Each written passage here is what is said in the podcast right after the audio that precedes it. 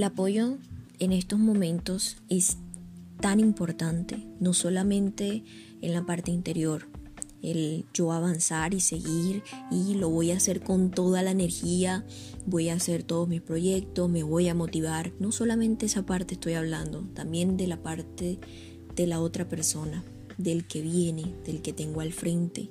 Por ejemplo, mi hermano, por ejemplo, tu amiga, primo, tu familiar, alguien que en algún momento está contigo hablando y, tú, y de repente te dice me está pasando esto y esto y esto y tú no le pones tanta importancia porque dices esto sucede todos los días, esto puede ocurrir en algún momento de la vida de cada quien, pero es lo que necesita huella, es que lo escuches y el tú escuchar a otro y comprender y estar ahí para él o ella es tan fundamental porque ahí es donde viene la palabra apoyo.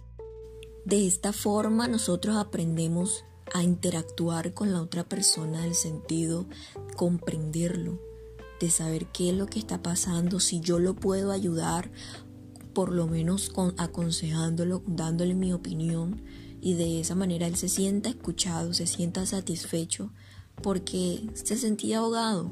Hay muchas personas que se guardan las cosas y en algún momento necesitan soltarlo con alguien y ese alguien de pronto eres tú.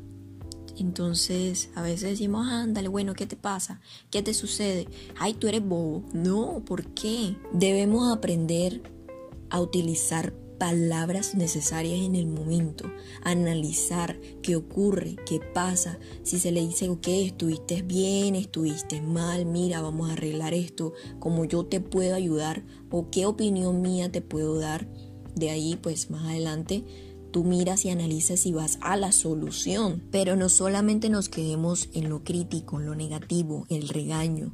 Necesitamos aprender a ser constructivos con nuestros pensamientos y opiniones. La persona mirará si puede escucharlo, si lo sigue o algo que le quede de reflexión. Pero no nos quedemos solamente en eso. Entonces vamos a crecer juntos. Tampoco te estoy diciendo que te recargues de los problemas de los demás. No, porque eso también agobia. Más que todo, seas neutro, neutra en esta situación porque problemas se están presentando muchísimos constantemente a cada, a cada momento, pero no es dejar de un lado nuestra parte humana, nuestra parte del ser mutuo. Lo grato de todo esto es ese acompañamiento que tú tuviste con la persona y más adelante te lo agradezca y te diga, hey, todo el mundo estuvo cerrándome las posibilidades para hablar, no me escuchaban y qué lindo que diga que tú estuviste ahí para él o ella. Es bien bonito.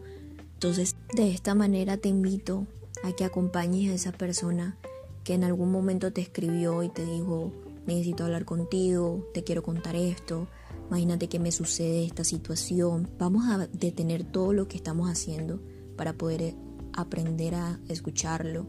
Si te llama, si quiere encontrarse contigo, hazlo. No te quita nada de tiempo.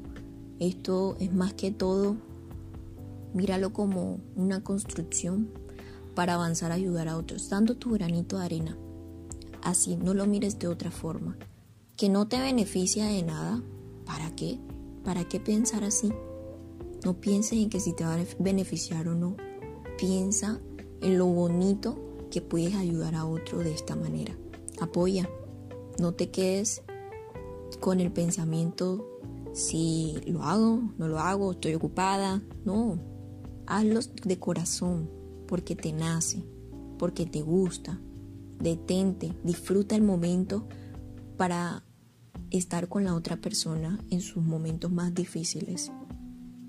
Espero que te haya gustado este podcast corto pero sustancioso diría yo. Si sientes que alguna persona necesita escucharlo, no dudes en compartírselo.